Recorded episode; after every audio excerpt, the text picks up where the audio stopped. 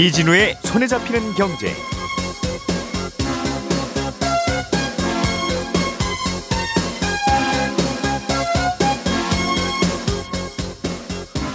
안녕하십니까 이진우입니다.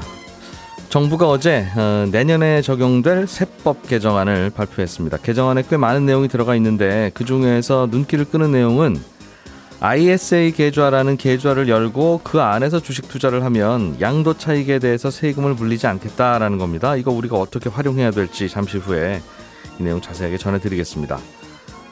특허청이 아이디어 판매 서비스를 도입합니다. 아이디어 판매를 원하는 개인이나 기업이 특허청에 아이디어를 등록하면 어, 이거를 다른 분들에게 판매할 수 있는 기회를 준다는 건데 구체적으로 어떻게 하면 되는 건지 혹시 등록했다가 누가 내 아이디어를 그냥 베껴가면 어떻게 되는 건지 등등 이 부분도 살펴보겠습니다. 한 두 달쯤 전에 저희가 수도권 쓰레기 매립지 문제에 대해서 자세하게 좀 알아봤죠. 어, 서울에서 나오는 쓰레기를 이제 더 이상 다른 곳에 예, 갖다 쌓아놓을 곳이 없는 상태인데 이게 답이 없다는 이야기까지 들었는데 지금은 어떻게 진행되고 있는지 이 내용도 업데이트를 해보겠습니다. 7월 27일 화요일 손에 잡히는 경제 광고 듣고 시작하겠습니다. 우리가 알던 사실 그 너머를 날카롭게 들여다봅니다. 평일 아침 7시 5분 김종배의 시선 집중.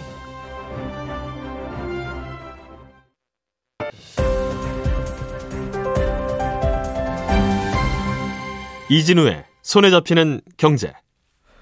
네, 주요 경제 뉴스들 정리해 보겠습니다. 아, 손에 잡히는 경제 박세훈 작가, 고란 경제 전문 기자, 김현우 행복자산관리연구소장 세 분과 함께합니다. 안녕하십니까? 안녕하세요.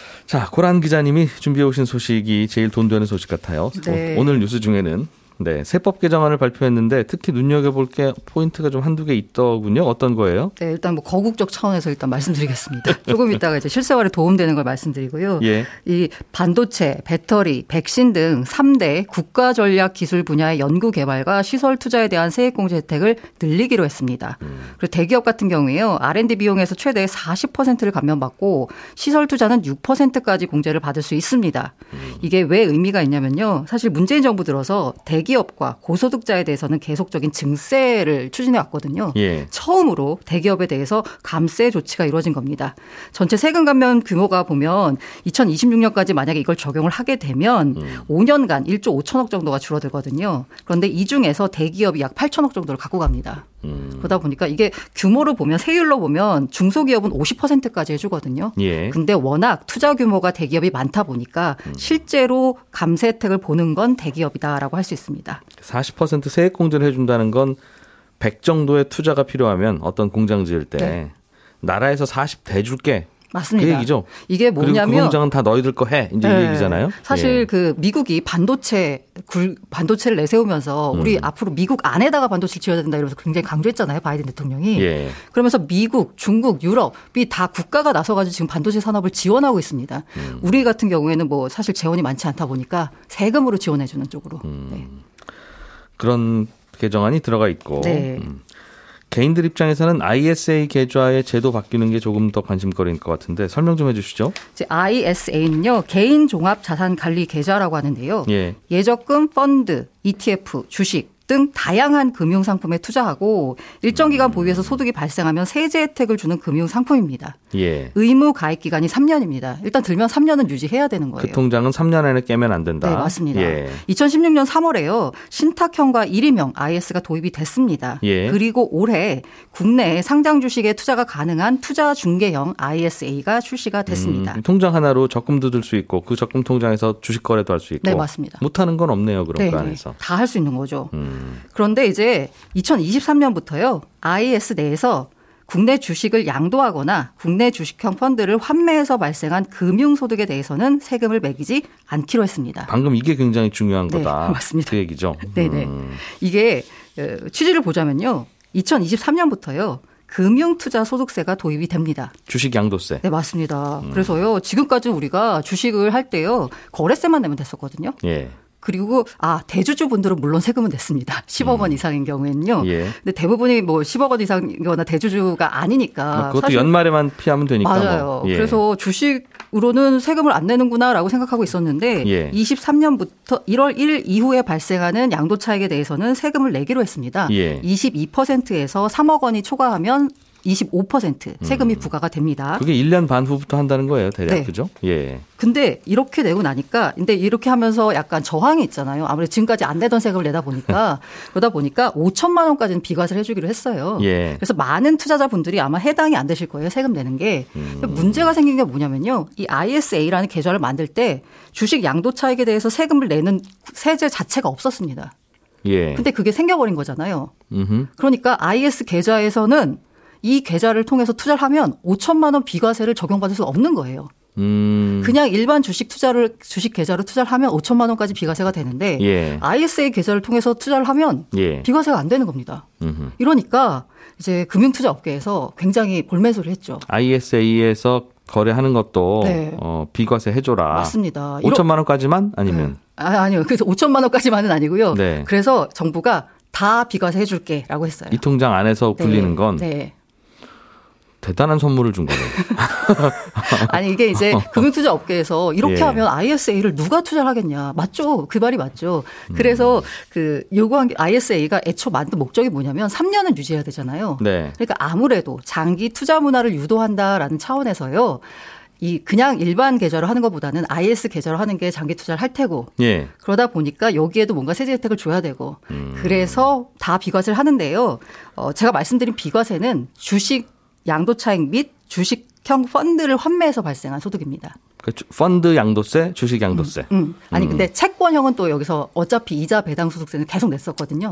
지금까지. 음. 네. 그거는 그래도 그 안에서도 뭐 세율이 좀 싸다는 얘기는 하더군요. 네, 맞습니다. 예. 이자 배당 소득에 대해서도요. 200만 원까지는 비과세 해주고요. 음. 그거 초과분은 9% 분리과세를 적용합니다. 하여튼 절세 통장이네요. 그러니까. 네, 맞습니다. 어, 1인당 하나씩 가입할 수 있는 절세 통장. 방금 말씀하실 때 이걸 왜 세금을 깎아주냐 그러면 아 여기는 3년 이상 그 장기 투자하니까 그거를 네. 권장하는 차원에서 하는 겁니다라고는 말하는데 이게 구멍이 큰 게 하나 있어서 3년 이상 투자 안 해도 충분히 할 수 있다고 하더군요. 제가 3년이라고 말씀드린 건요. 예. 그 계좌에서 내가 주식을 삼성전자를 3년 동안 들고 있어야 된다. 매수한 다음에 그 게 예, 아니라 그게 아니라. 그냥 그 계좌를 3년 동안 유지해야 된다라는 겁니다. 그러니까 아예 깨서 현금으로 찾지 않고 그 안에서는 네, 왔다 갔다 해도 매일. 단타를 쳐도 된다는 거잖아요. 네네, 그죠? 네. 비과세 해준다는 거죠. 네네. 그러니까 그 주식을 3년 이상 들고 있어라가 아니라 그렇죠. 그 바구니를 깨지 않고 3년 음. 이상 갖고 있어라는 건데 네, 맞습니다. 굳이 급전 필요한 서민도 아니면 안 깨겠죠. 그러니까 부유할수록 안 깨겠죠.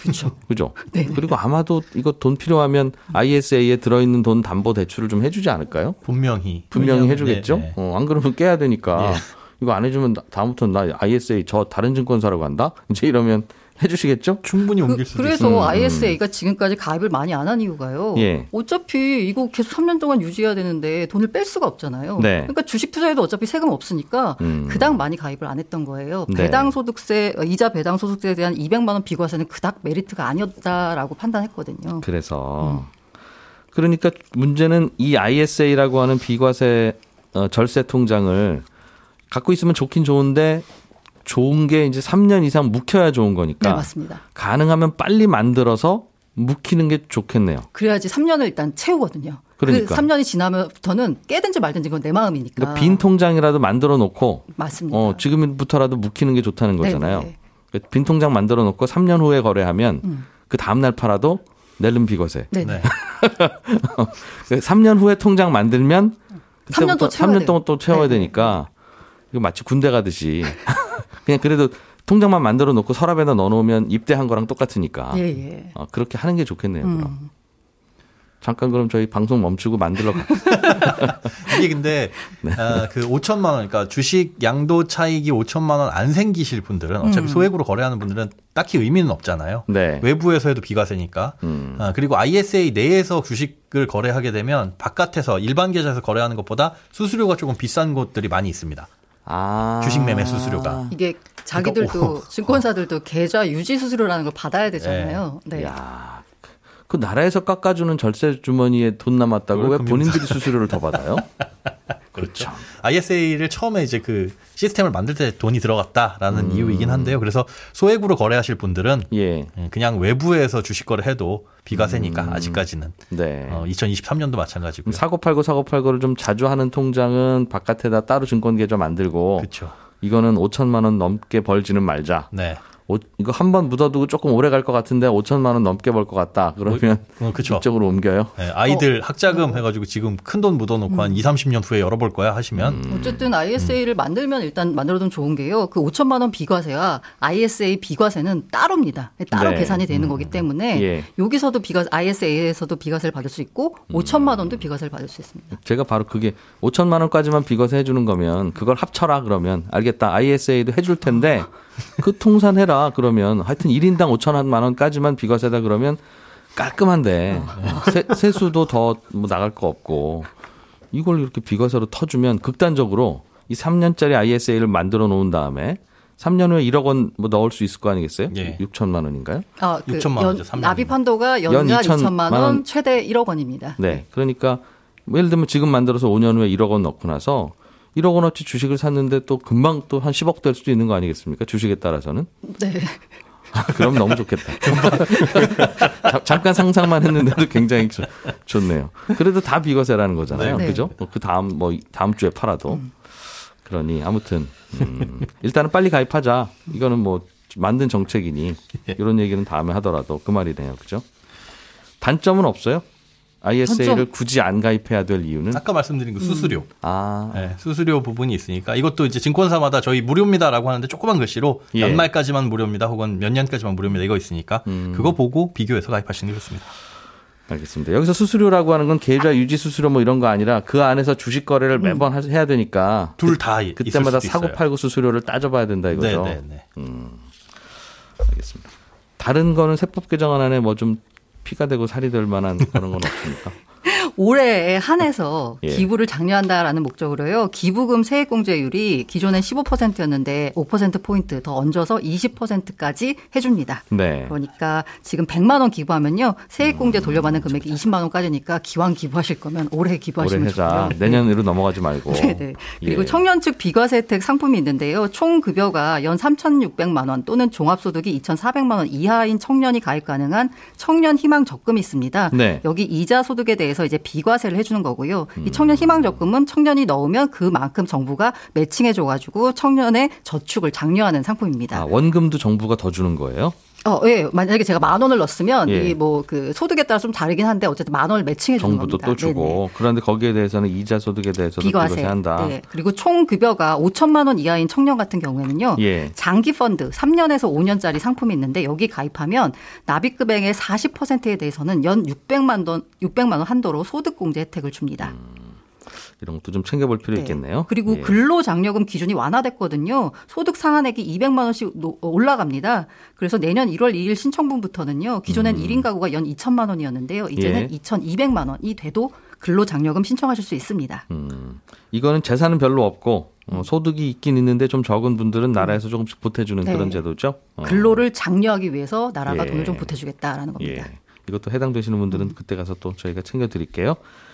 자, 김현우 소장님 준비해 오신 아이, 어, 아이템. 네, 개인의 아이디어를 사고 팔 수 있는 곳이 생긴다. 네 그렇습니다. 어, 내가 이렇게 이렇게 해서 어 이러면 좋을 것 같다 예. 하는 걸 올려놓으면 누가 그거 사겠어 하는 거죠. 네, 오 그거 좋은 것 같다. 그러면 어. 사가시는 겁니다. 연필 뒤에다 지우개 다니까 어디 안 도망가고 좋습니다. 하면 내가 그 아이디어 사겠소. 하고 맞습니다. 댓- 댓글 단다는 거죠. 네, 그렇게 이제 연결해서. 네, 그렇게 음. 해서 이제 경쟁 방식으로 누가 더 비싼 가격을 제시하느냐에 따라서 달라지는데요. 네. 아, 요게 이미 그런 플랫폼이 있었습니다. 이 특허청하고 한국발명진흥회가 운영을 했는데요. 아이디어로라는 웹사이트 지금 검색하셔도 들어갈 수는 있습니다. 예. 아, 여기에 보면 지금 하고 있는 일은 뭐냐 하면 기업이라든지 기관에서 필요한 아이디어를 공모하기도 해요. 음. 이렇게 공모하면서 상금을 걸기도 하고 혹은 개인 간에 무상으로 뭐 아이디어를 공유하거나 네. 아니면 이런 거 좀 만들어줬으면 좋겠다 하는 필요한 아이디어가 있으면 청원을 올리기도 합니다. 음. 그래서 그런 해결 방안을 서로 찾기도 하는데 제가 가끔 하는 얘기 있죠. 밤 9시 이후부터는 냉장고 문이 저절로 잠기고 웬만한 긴급 상황 아니면 안 열리는 걸로 좀 해달라.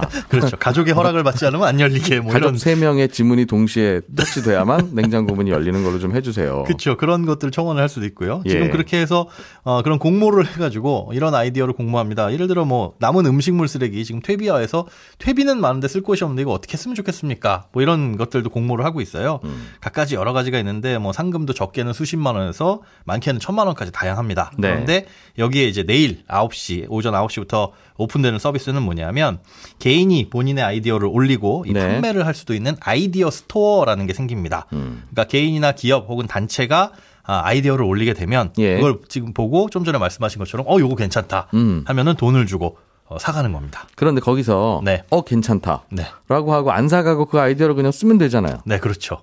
이거 어떻게 막습니까? 그러면 큰일 납니다. 지금 일단 아이디어를 열람할 수 있는 게 기업이에요. 예. 현재 기업 회원 수는 한 150여 개 정도 되는데 아, 일단 현재까지는 올릴 수 있는 아이디어의 조건이 특허를 출원한 상태에서 미공개 아이디어를 올릴 수 음. 있습니다. 우리가 흔히 특허낸다, 특허낸다라는 표현을 쓰는데 예. 이 특허는 신청을 하고 그 다음에 특허가 아, 내 것 이 되기 그때까지는 요건 이제 등록이라고 합니다. 예. 그러니까 특허를 신청하는 걸 출원이라고 표현을 하고 어, 특허가 나왔다라고 하는 걸 이제 등록이라고 하는데 예. 특허를 출원한 상태, 즉 신청한 상태에서 공개되지 않은 아이디어만 여기다 올릴 수 있어요. 그러니까 사실상 에, 특허에 거의 준하는 거죠. 그래서 어 요거 괜찮은데 해가지고 아이디어를 베끼게 되면 결국은 이제 특허권은 남의 특허를 도용하게 되는 거니까 출원 중인 거니까. 그렇죠. 민형사상 책임을 굉장히 크게 지게 될 거고 그것도 이제 특허청에서 관리하는 사이트이기 때문에 어떤 기업이 어떻게 가져가게 되고 어떻게 열람을 했는지는 세부적으로 다이 보관을 하고 있다라고 하고 있고요. 어, 그리고 이제 특허 같은 경우에는 현재 특허를 출원하기 위해서는 특허 명세서라는 걸 작성을 해야 되는데 예. 이 양식이 굉장히 까다롭습니다. 국내뿐만이 아니라 해외까지도 충족을 해야 되니까. 그런데 그걸 조금 간단히 해가지고 아, 임의로 임의 명세서라는 제도가 있거든요. 그러니까 알겠어요. 특허를 출원하기 전에 그런 제도들 어, 간단하게 해가지고 아이디어 등록도 가능하고 2022년부터는 그냥 특허 없이도 아이디어만 먼저 등록을 하는 것도 가능하게끔 예. 만든다고 합니다. 원래 자기 아이디어를 보호받으려면 말씀하신 대로 특허를 복잡하게 출원해야 되는데. 네. 아, 그럼 너무 힘들어. 그러니까 그냥 대충대충 써서 올리세요. 그러면 여기서 한번 그럼 거래될 수 있게 네. 해보겠습니다. 맞습니다. 라는 개념인 듯 하네요. 네, 임시 명세서 제도라고 그렇게도 할 수가 있습니다. 다들 아이디어와 특허에 좀 관심을 갖자. 네. 음, 한번 들어가 봤는데 뭐 재밌는 아이디어들이 꽤 있더군요. 많이 있습니다. 음. 뭐 지금 공모하는 것들도 많이 있는데 이거는 사실 에, 여쭤봤더니 예. 유인하기 위해서 아, 실제로는 이제 아이디어가 거래되고 이런 플랫폼을 활성화하겠다라는 예. 거거든요. 아. 어, 그리고 이게 재미난 건 뭐냐면 거래가 되기 전에 제목 정도 하고 점수만 띄워줍니다. 네. 그러니까 예를 들어서 음식물 쓰레기를 활용한 신재생 에너지 관련 아이디어 4점, 음. 네. 5점 만점이거든요. 이걸 보고 어 괜찮다 싶으면 누군가 열람을 하겠죠. 예. 열람할 때 3천 원 정도의 비용이 들어갑니다. 그 3천 원을 아이디어 제공자한테 주는 거예요. 열람만 하- 하는데 예.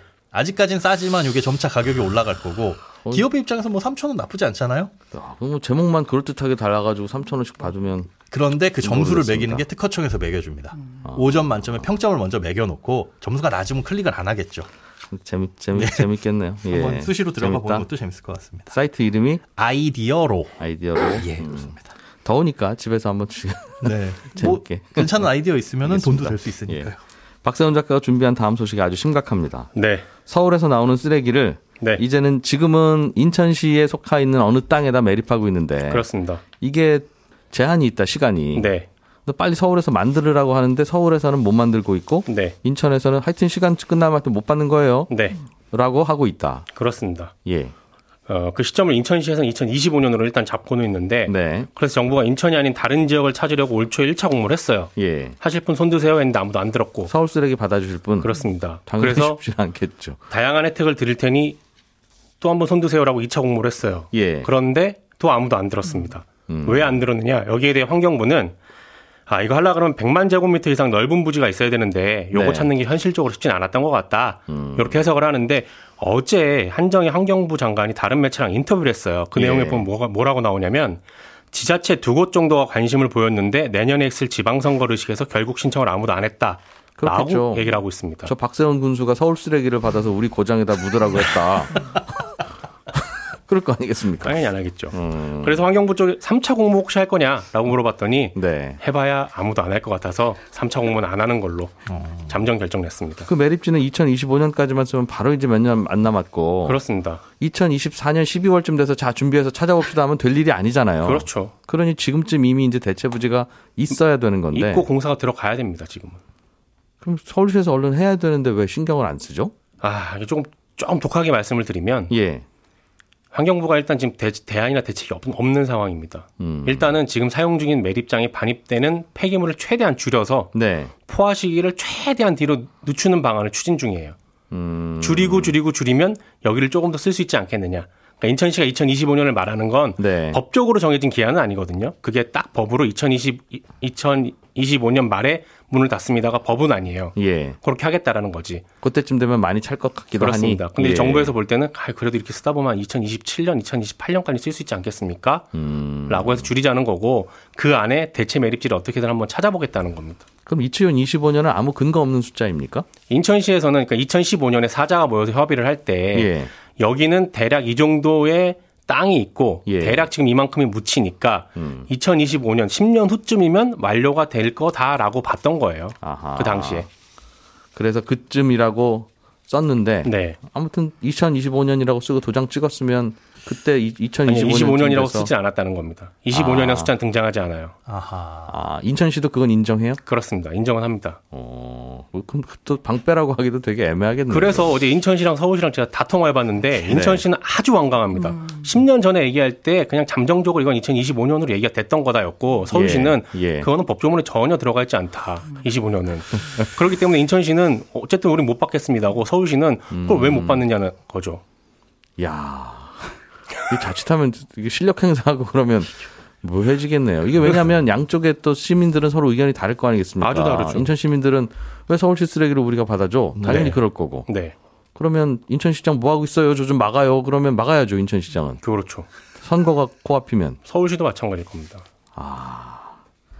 대책은 뭡니까? 일단 그러면 그래서 환경부에 물어봤어요. 이거 인천시랑 서울시랑 지금 다툼이 심한데 어떻게 하실 겁니까? 예, 답이 없습니다.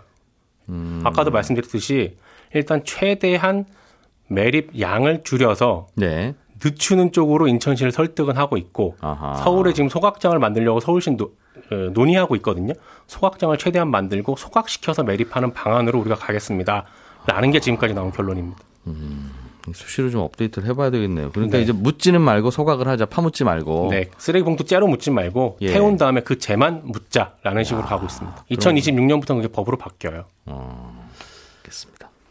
예, 날씨도 더운데 갑자기 심각한 얘기해가지고 다들. 게시판 반응도 별로 좋지 않습니다.